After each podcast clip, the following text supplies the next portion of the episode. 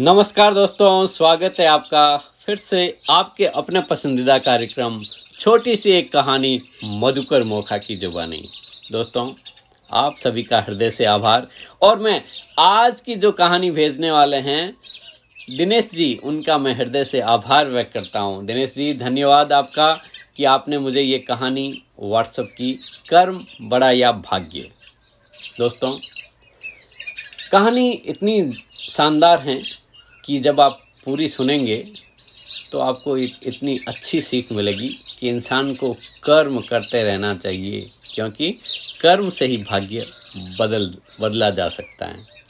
दोस्तों, हुआ ऐसा था कि एक बार देवर्षि नारद जी धाम गए वहाँ पे उन्होंने भगवान विष्णु का नमन किया। नारद जी ने श्री हरि से कहा, प्रभु पृथ्वी पर आपका प्रभाव कम हो रहा है। धर्म पर चलने वाले कोई लोगों को कोई अच्छा फल नहीं मिल रहा है और जो पाप कर रहे हैं, उनका भला हो रहा है। तभी श्री हरि ने कहा, ऐसा नहीं है देवर्षि। जो भी हो रहा है, सब नीति के ज़रिए हो रहा है। नारद जी बोले, मैं तो देख कर आ रहा हूँ।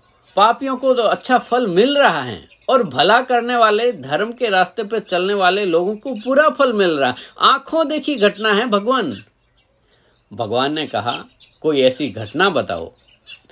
नारद जी ने कहा कि अभी अभी मैं एक जंगल से आ रहा हूँ। वहाँ पर एक गाय दलदल में फंसी हुई थी। कोई उसे बचाने वाला नहीं था। तभी एक चोर उधर से गुजरा। गाय को फंसा हुआ देखकर भी नहीं रुका।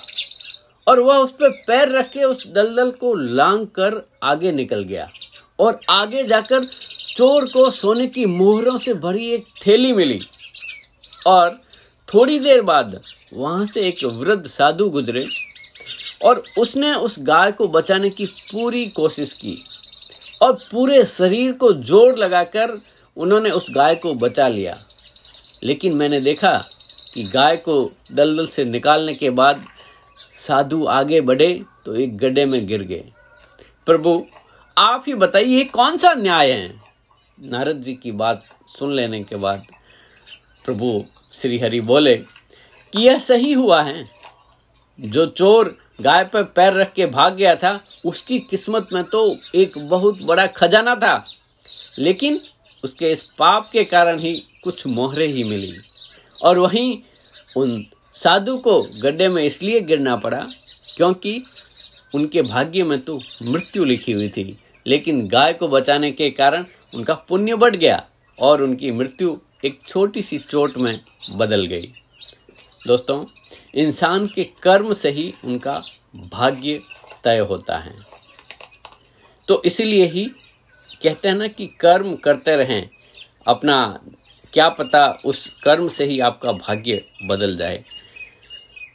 यही एक छोटी सी जो सीख है कि हमें हमारे जो गीता का सारांश है कर्मण्यवादी कारस्ते माँ फलेसु कदाचन। बस हमें हमारे कर्म के ऊपर फोकस रखना है और इस जीवन यात्रा में आगे बढ़ते रहना है। दोस्तों, आप सभी का हृदय से आभार। धन्यवाद धन्यवाद धन्यवाद। आप तो बस ऐसे ही हँसते रहें, मुस्कुराते रहें, बस सुनते रहें छोटी सी एक कहानी मधुकर मोखा की जुबानी। कल फिर मिलते हैं एक नई कहानी के साथ। तब तक के लिए जय हिंद, जय भारत।